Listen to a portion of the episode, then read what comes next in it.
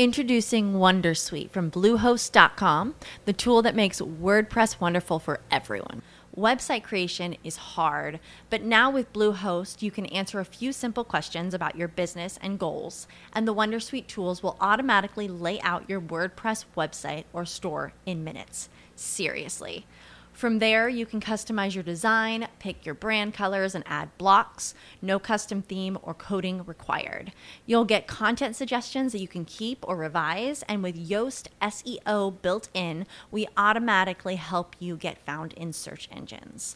From step by step guidance to suggested plugins to an AI powered help bot. Our built in tools make WordPress wonderful for everyone. Maybe that's why Bluehost has been recommended by WordPress.org since 2005. Whether you're a beginner or a pro, you can join over 2 million Bluehost users. Go to bluehost.com slash Wondersuite. That's bluehost.com slash Wondersuite. Ecco l'ultima puntata. Oggi termina l'intervista di Alessandro Vercellotti sui temi della GDPR. Alessandro Vercellotti, l'avvocato Alessandro Vercellotti è un esperto in legge per temi digitali, è l'avvocato dei marketer, l'avvocato della rete, eh, è così chiamato. Uh, è stato molto disponibile e ha dato delle informazioni molto utili fino ad ora e ti consiglio, se non l'hai fatto, di guardare anche i video precedenti. In ogni caso, oggi è l'ultima puntata e in questa ultima puntata riserverà ancora maggiori dettagli. Io ringrazio ancora una volta l'avvocato Vercellotti, Alessandro, eh, per la sua disponibilità e spero che queste informazioni ti siano utili per la tua attività quotidiana. Ti ringrazio e ti auguro buona giornata. Ciao, a presto! A questo punto, eh, che documento deve richiedere un'azienda, un'azienda che vuole dare, cioè, quindi, esempio, facciamo l'esempio del franchising. Che Perfetto. documento deve richiedere ai francesi un franchising per avere la tutela, ad esempio in, ca- in, caso di cattivo uso? Ecco, mettiamo un esempio, quindi tutto va bene, facciamo l'esempio che invece qualcosa va male, per cui un franchising vuole comunque iniziare questa collaborazione con i propri francesi, ma vuole tutelarsi nel caso in cui il franchisee teme che possa fare un cattivo uso dei dati. Certo. Perché lui non è presente, non può controllare. Assolutamente. In questo caso è, si tratta di un'altra azienda, non la sua, non può imporre l'utilizzo di un'azione o di, un, o, o di, effettuare un'attività a un francese, visto che è un'attività terza. Come può tutelarsi? Allora, Abbiamo detto all'inizio, abbiamo parlato del principio di responsabilizzazione o l'accountability, che vuol dire che io, soggetto titolare, sono il soggetto che è responsabile di tutto. Quindi sono responsabile anche di individuare il francesi che prenderà i dati e tratterà i dati.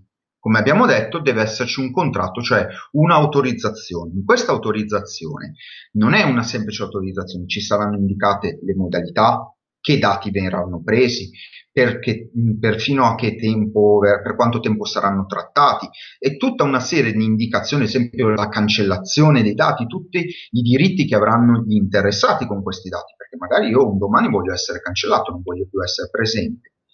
Dove sta il rapporto e cosa, facciamo, cosa fare se qualcosa va male? Innanzitutto il franchising deve individuare soggetti adeguati ed è mm. sua responsabilità individuare responsabili, scusami il gioco di parole, no, adeguati. E poi, avendo un documento, facciamo l'esempio, il francesi eh, fra i dati raccoglie anche il numero di telefono e magari il franchising i numeri di telefono non li voleva. Questo è un uso eh, non a norma e un, eh, un eh, superamento dei limiti contrattuali. In questo caso il franchising non ha responsabilità. Se ci sarà un problema legale, un controllo, sarà il franchisee a rispondere, perché il franchising ha solo previsto, ad esempio, la raccolta della mail.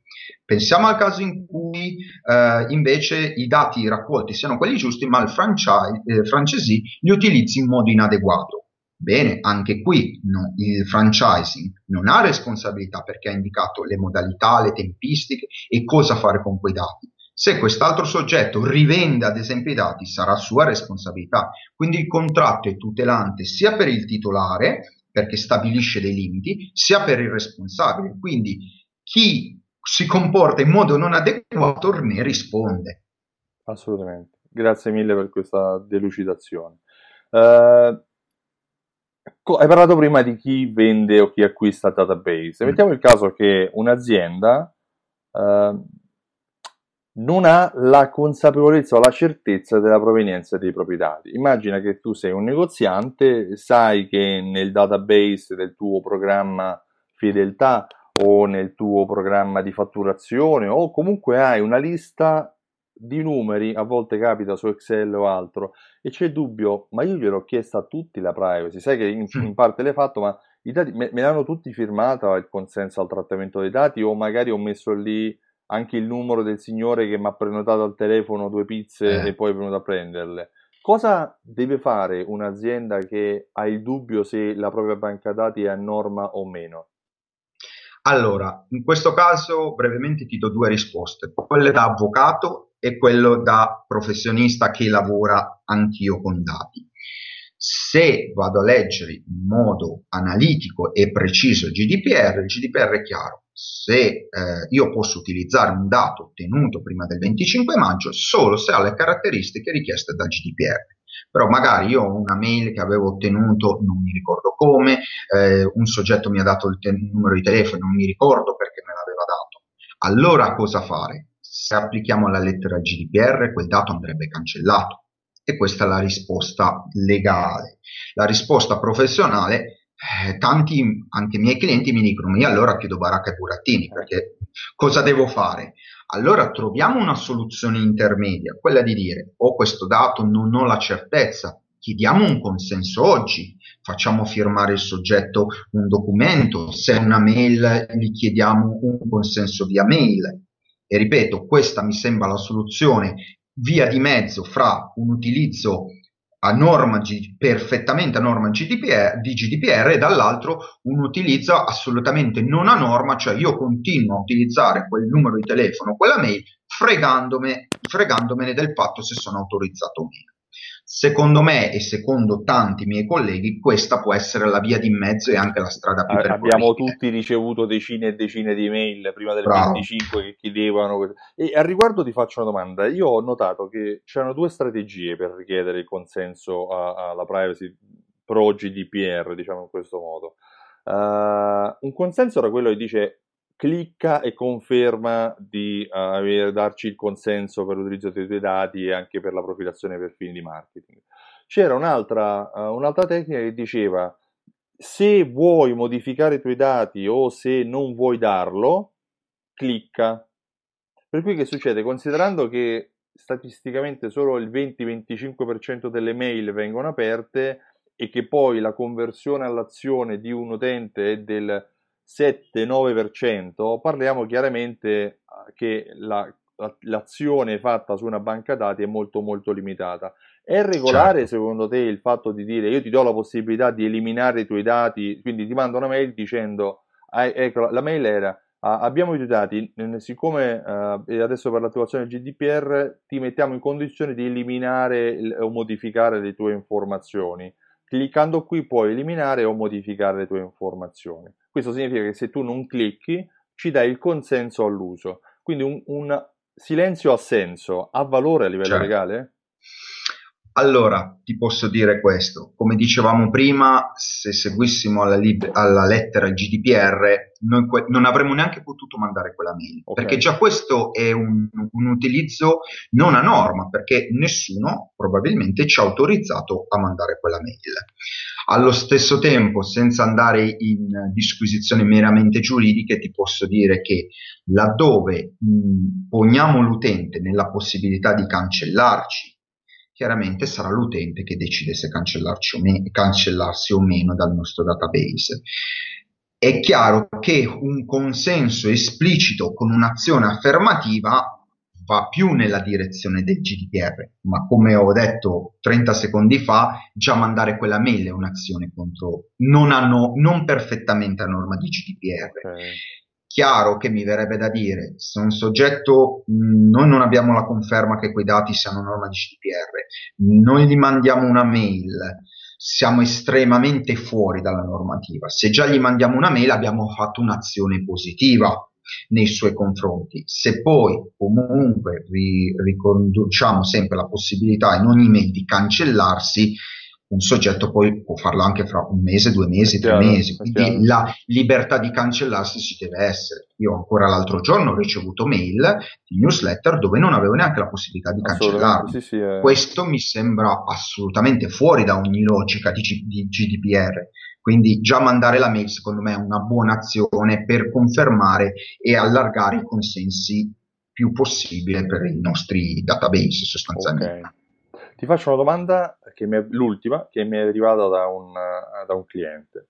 Uh, se una raccolta punti ha soltanto una card virtuale, un'applicazione sul telefonino, certo. e il consumatore però non vuole rilasciare i propri dati, posso io affermare che il cliente è escluso dall'operazione a premi? Allora, ti direi sicuramente di sì per questo motivo. Eh, il trattamento dei dati laddove io ti interessato ti permetto di trattare i miei dati e te li sto conferendo ed è un'azione libera questa. Allo stesso tempo, io negoziante, io professionista, ti posso offrire la partecipazione a, a un'operazione a premio, a una raccolta punti ed è mia libertà darti questa possibilità, però avendo come controaltare il conferimento dei dati.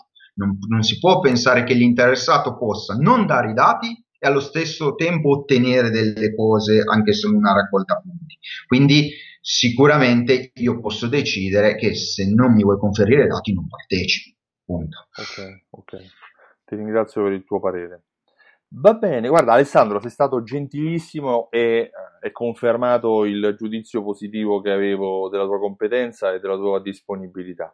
Eh, ancora una volta grazie L'ultima domanda che ti faccio è, mh, mm, io immagino, spero, che tra le persone che oggi eh, mi conoscono ci sia qualcuno che possa avere interesse nel contattarti o nel venire in contatto con te. Come ti trovano? Allora, eh, si possono collegare. Innanzitutto ti ringrazio perché anche per me è stata una bella occasione di spiegare eh, una normativa nuova su cui c'è molta non conoscenza delle norme e tante informazioni secondo me parzialmente sbagliate mm. o molto teoriche. Invece bisogna creare un collegamento fra una norma, qualcosa di teorico e la vita reale, trovare una soluzione che unisca i due elementi. Poi per quanto mi riguarda, chi vuole può collegarsi al sito alessandrovercellotti.it oppure sono presente sui social, da LinkedIn a Facebook, eh, sempre cercando il mio nome e cognome, Alessandro Vercellotti, o sulla pagina Facebook Avvocato Alessandro Vercellotti. Perfetto. Eh, io ti ringrazio ancora una volta io sono Stefano Benvenuti, mi occupo di fidelizzazione e automazione marketing. Ho creato un programma che si chiama Simsol, come l'attività simsol.it, e coniuga raccolte punti, gift card e passaparola insieme a strumenti di automazione marketing che aiutano le attività commerciali, i negozi come il tuo a vendere di più, perché fidelizzare i propri clienti significa vendere di più, non fare gli sconti. Oggi ho avuto il grandissimo piacere di avere come ospite Alessandro Percellotti che ci ha spiegato come il GDPR si applica uh, ai negozi e come devono comportarsi le attività commerciali quando entrano in relazione con i clienti per rispettare la nuova norma uh, eh, GDPR, il General Data Protect, Protection Regulation uh, a livello europeo. Eh, ti ringrazio ancora una volta e saluto tutti quelli che hanno visto questo video, invitandovi se volete informazioni su Simsol andare sul sito simsol.it e richiedere la demo per ricevere la mail e l'accesso a alcuni video che vi daranno le informazioni in modo rapido ed efficace per capire di cosa stiamo parlando. Mentre ricordo a tutti gli interessati ai temi della fidelizzazione che il 21 ottobre a Milano e il 28 ottobre a Roma si terrà il secondo evento live sulla fidelizzazione del cliente, come far tornare il tuo cliente nel tuo negozio per tutta la, fi- tutta la vita. Per informazioni visita il sito altafedeltà.info. Io ti ringrazio e ti auguro buona giornata. Buona giornata anche a te Alessandro. Grazie Stefano.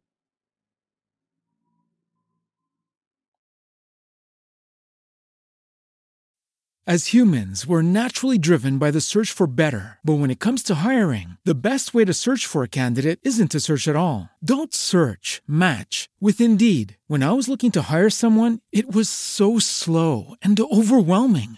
I wish I had used Indeed. If you need to hire, you need Indeed. Indeed is your matching and hiring platform with over 350 million global monthly visitors, according to Indeed data, and a matching engine that helps you find quality candidates fast. Ditch the busy work. Use Indeed for scheduling, screening, and messaging so you can connect with candidates faster. And Indeed doesn't just help you hire faster. 93% of employers agree Indeed delivers the highest quality matches compared to other job sites, according to a recent Indeed survey. And listeners of this show will get a $75 sponsored job credit to get your jobs more visibility at Indeed.com slash podcast. That's Indeed.com slash podcast. Terms and conditions apply.